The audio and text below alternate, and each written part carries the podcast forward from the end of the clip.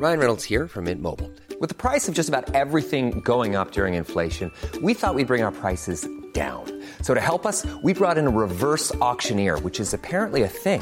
Mint Mobile unlimited premium wireless. Ready to get 30, 30, bit to get 30, bit to get 20, 20, 20, bit to get 20, 20, bit to get 15, 15, 15, 15 just 15 bucks a month. So, Give it a try at mintmobile.com slash switch. $45 upfront for three months plus taxes and fees. Promo for new customers for limited time. Unlimited more than 40 gigabytes per month. Slows. Full terms at mintmobile.com. There's never been a faster or easier way to start your weight loss journey than with PlushCare.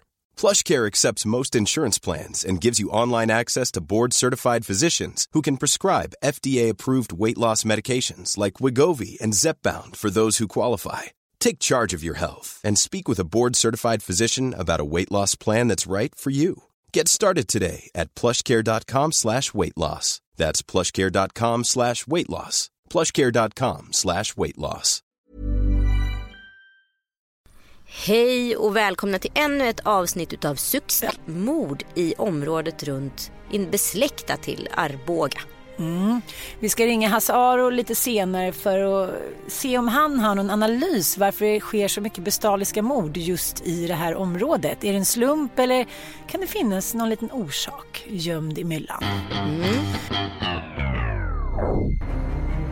Police now say they have a suspect in the case. Let's go to Ja, hon var ute på en motionsslinga och eh, kom inte tillbaka eh, på avtalad tid. One concern the police obviously has is that six months on, they've slowed misstänks för mord på en kvinna i Frankfurt 1992. Eh, Någon har blivit knivhuggen uppe på NK på Filippa K. Vi behöver ambulans hit med en gång. Idag i alla fall så ska vi ta upp styckmordet i Askersund som det brukar benämnas. Eh, och kvällen den 18 juni 2014 så ringer 25-åriga Jonna Henningsson som också kallas för ridtjejen i media polisens larmcentral. Polisen Örebro, Johanna.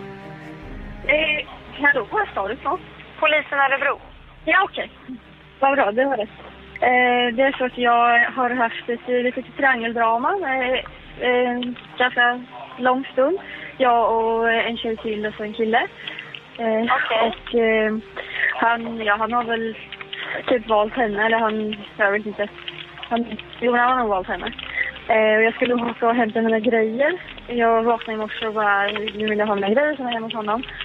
Eh, Så jag eh, åkte dit och han var inte hemma. Och hon var där och eh, hon, eh, ja hon hatar mig. Eh, hon är ganska, jag, jag känner henne inte. Jag har träffat henne någon en gång. Men hon, eh, nej två gånger. Hon Hon skaffade ett eget hus i Kumla. Men Kumla. Mm. Hon har gjort upp mordet om hästtjejen Jonna Henningsson.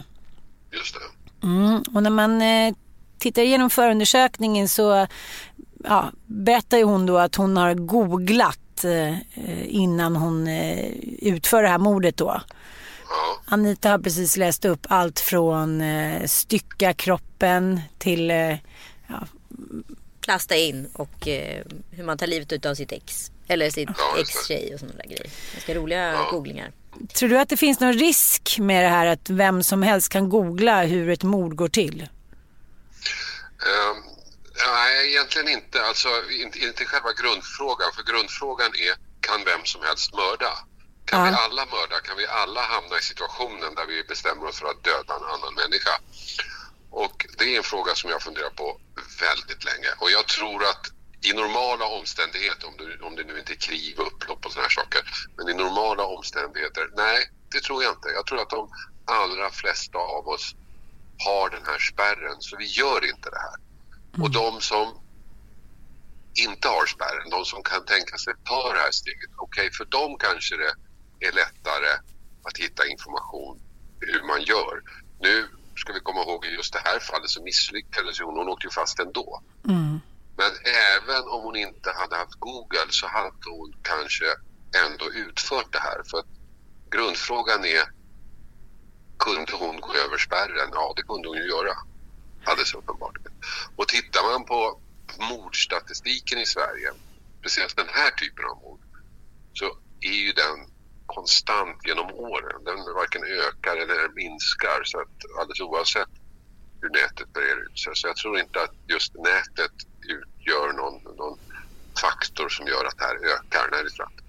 Men det som har ändrats när man tittar på statistik och brottsfall just vad gäller kvinnor är ju att nu är det kvinnor som faller lite utanför mönstret som till exempel Johanna Möller och den här då Jonna i det här fallet att man inte då gör det efter till exempel lång tids vad säger, social påtryckning. Man kanske lever med en man som misshandlar eller ja, dricker eller det är pengaproblem eller vad det nu är.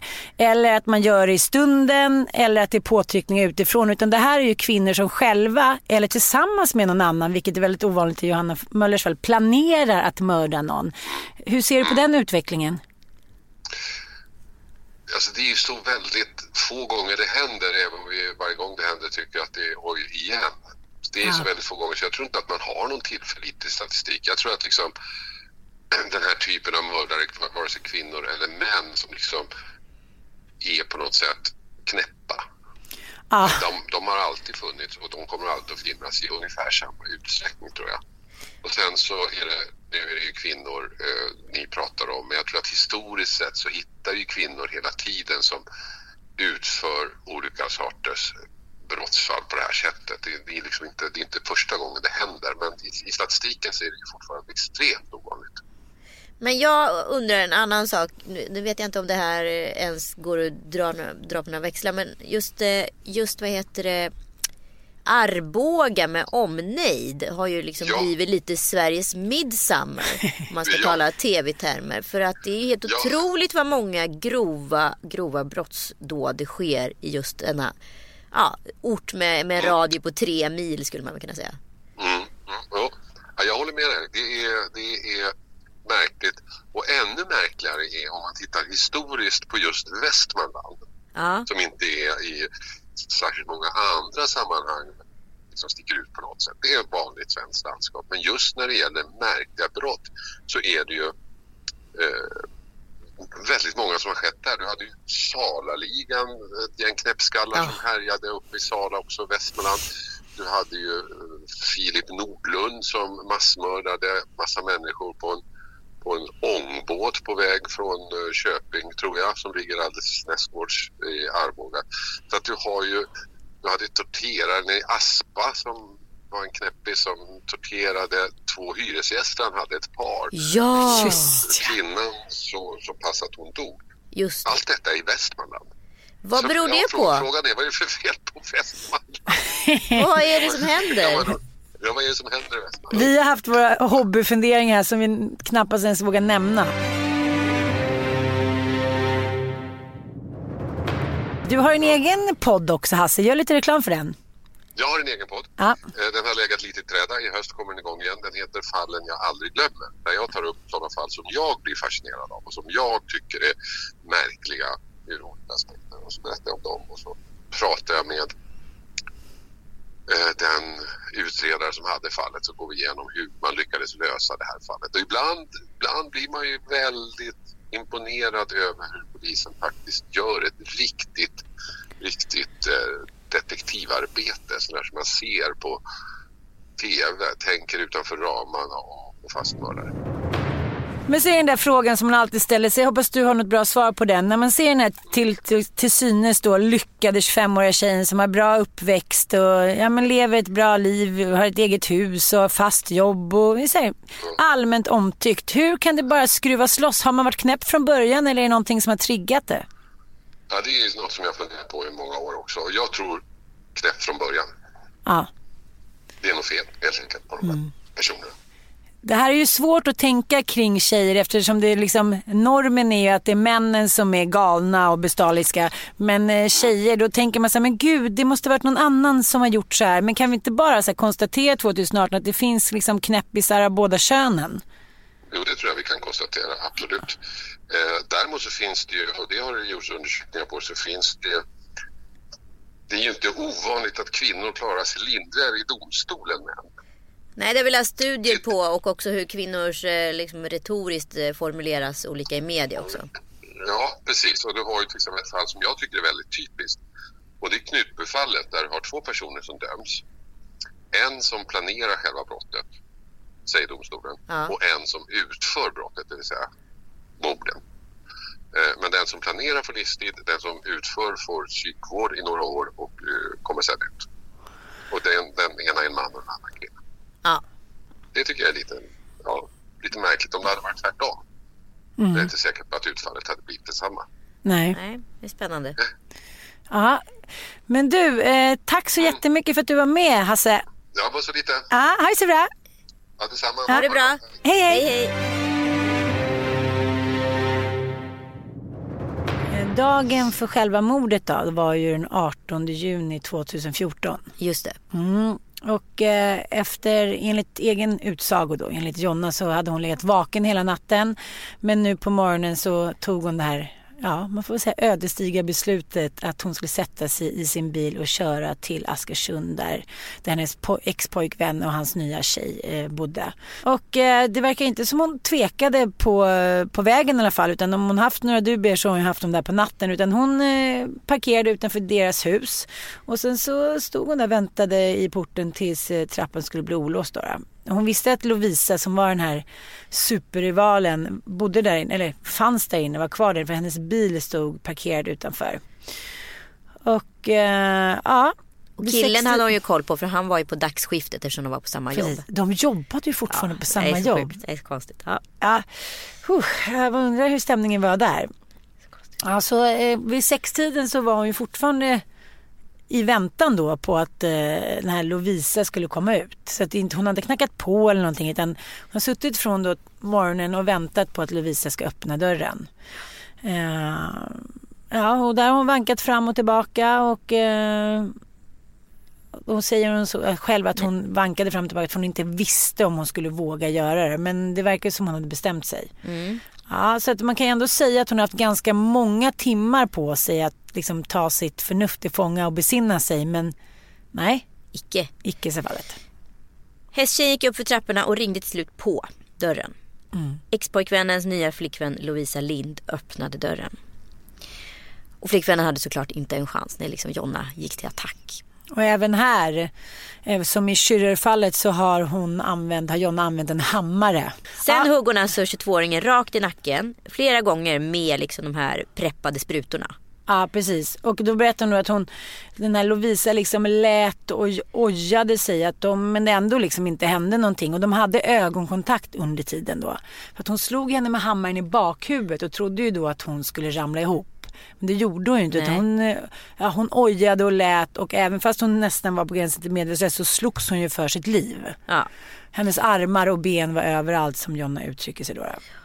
Eh, efter det drogs, drogs 22-åringen igenom hallen vidare in i badrummet. Eh, Lovisa gjorde vissa motstånd och skrek. Jonna fick tag i en handduk och försökte få tyst på Lovisas skrik med den. Men det funkade tydligen inte heller.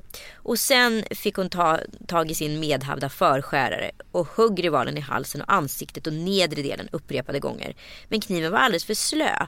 Hon tyckte inte heller att det funkade. Alltså hon fortsatte skrika helt enkelt. Precis, och då kom Jonna på då att eh, ja, nu var kniven för slö, vad skulle hon göra då? Då kom hon på att hennes kille då, ex-kille Jonas, han brukade ha en förskärare ute på sitt datorbord. Ja, en jaktkniv. Ja, okej, en jackkniv. Ja. Eh, och då funkade det, då fortsatte hon hugga och då var det som hon sa, då gled kniven in. Mm. Mm. Eh, och jag bara tänker på det här liksom oerhörda smärtan, skräcken, lidandet som den här Lovisa blev utsatt för under de här minuterna av liksom galenskap. Ja, det är så jävla besinningslöst våld. Det är helt sjukt att tänka sig. Nej, jag kan inte ens, eh, bara jag blundar och tänker på den dödsångesten så vill man ju, jag vet inte vad man vill göra. Ja, Ja, hon lämnar alltså lägenheten helt iskallt. Hon går ner till bilen och kör tillbaka till Fällingsbro där hon bor. Där hämtar hon en såg, en fogsvans och några Ikea-påsar i ett utomhusförråd. Sen kör hon tillbaka till Askersund. Men där händer någonting. Och sen när jag åkte tillbaka så åkte jag vid Brändåsen. Eh, Det är då som polisen står där och så kör för fort. Så de tar mig. Helt otroligt.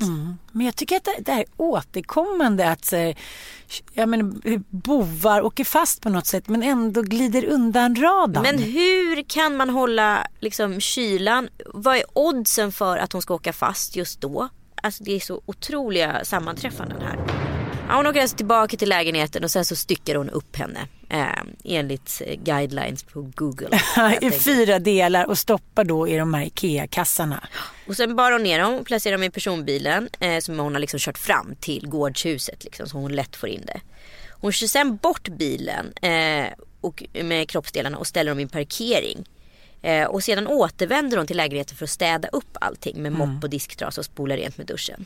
Eh, men det som jag tycker är så otroligt liksom, vad ska man säga, extra pikant det är ju då att eh, Jonna, efter hon har städat bort allt blod och tvättat av sig så sätter hon sig kallblodigt och skriver då en liten lapp till sitt ex Jonas. Hej, med tanke på din tystnad så förstår jag att du inte har valt mig. Så jag tänkte åka hit och hämta alla mina saker. Eh, möttes av en skogstokig Lovisa. Kul att du redan gått vidare. Posta din nyckel och eh, har tagit eh, allt som kan vara som kan påminna om mig. Hoppas du eh, och Lovisa blir lyckliga ihop. Det verkar ganska, ni verkar ganska lika eh, när ni är arga. Sköt om dig. Kommer alltid älska dig. Jonas.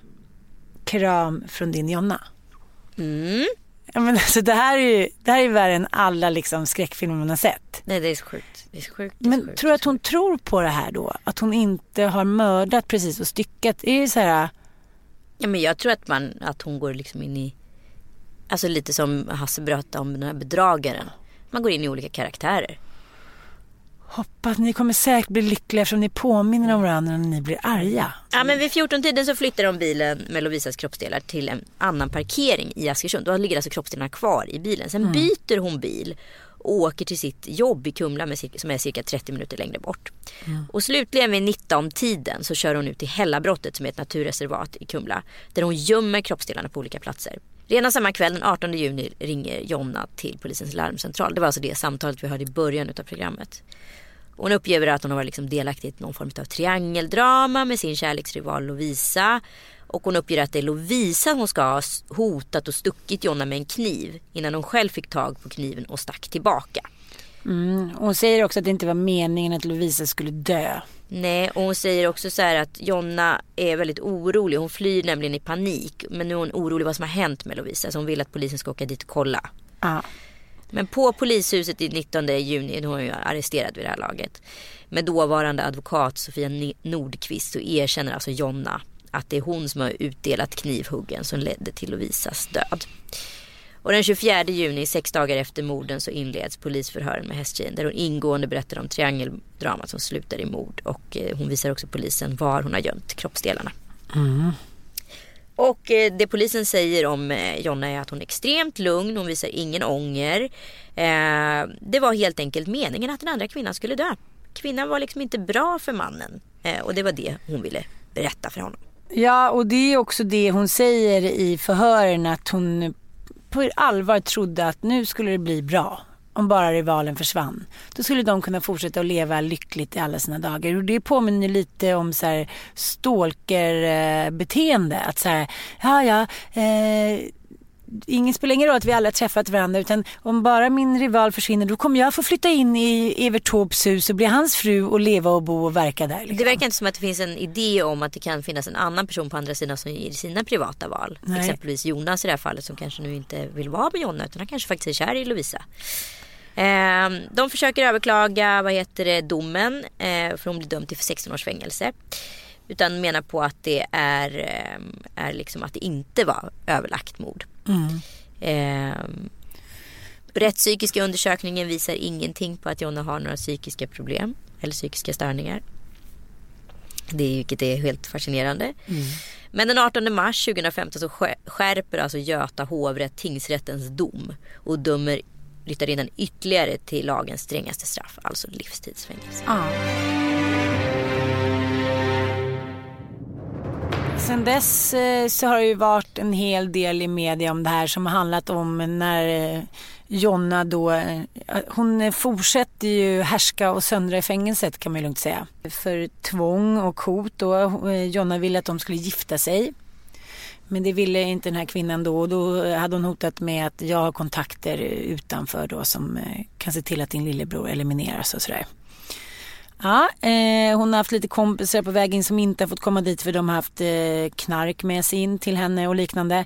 Eh, hon läser tydligen väldigt mycket historia som hon själv säger. Hitler, Mussolini, andra härskartyper och liksom, ja, diktatorer kan man väl säga. Gud vad det låter klyschigt, här fängelselitteratur måste jag säga.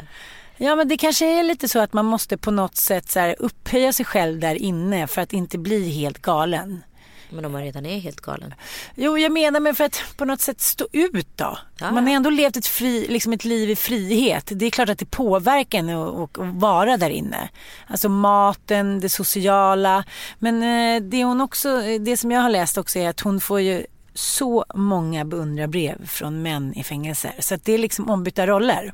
Oh, wow. Ja, det är ju ganska ovanligt. För det här är ju ett väldigt vanligt fenomen att män då får kärleksbrev och gifter sig i fängelset och det finns någon enorm extrem eh, beundran och något så här, inte vet jag, något sexigt verkar kvinnor tycka med brottslingar. Men det verkar tydligen vara vice versa också.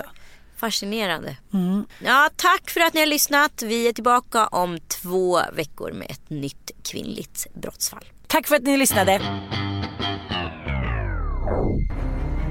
Police now say they have a suspect in the case. Let's go to Hon var ute på en motionsslinga och eh, kom inte tillbaka eh, på avtalad tid. One concern the police obviously has is that six months on the flow of... misstänks för mord på en kvinna i Frankfurt 1992. Någon har blivit knivhuggen uppe på NK på Filippa K. Vi behöver ambulans hit med en gång.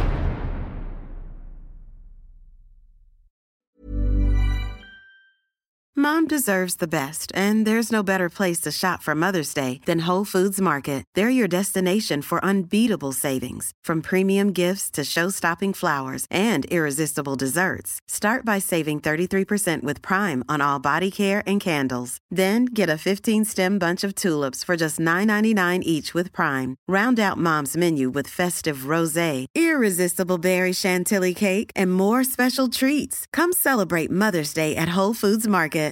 Imagine the softest sheets you've ever felt. Now imagine them getting even softer over time. That's what you'll feel with Bowl and Branch's organic cotton sheets. In a recent customer survey, 96% replied that Bowl and Branch sheets get softer with every wash. Start getting your best night's sleep in these sheets that get softer and softer for years to come. Try their sheets with a 30-night guarantee. Plus, get 15% off your first order at bowlandbranch.com. Code BUTTERY. Exclusions apply. See site for details.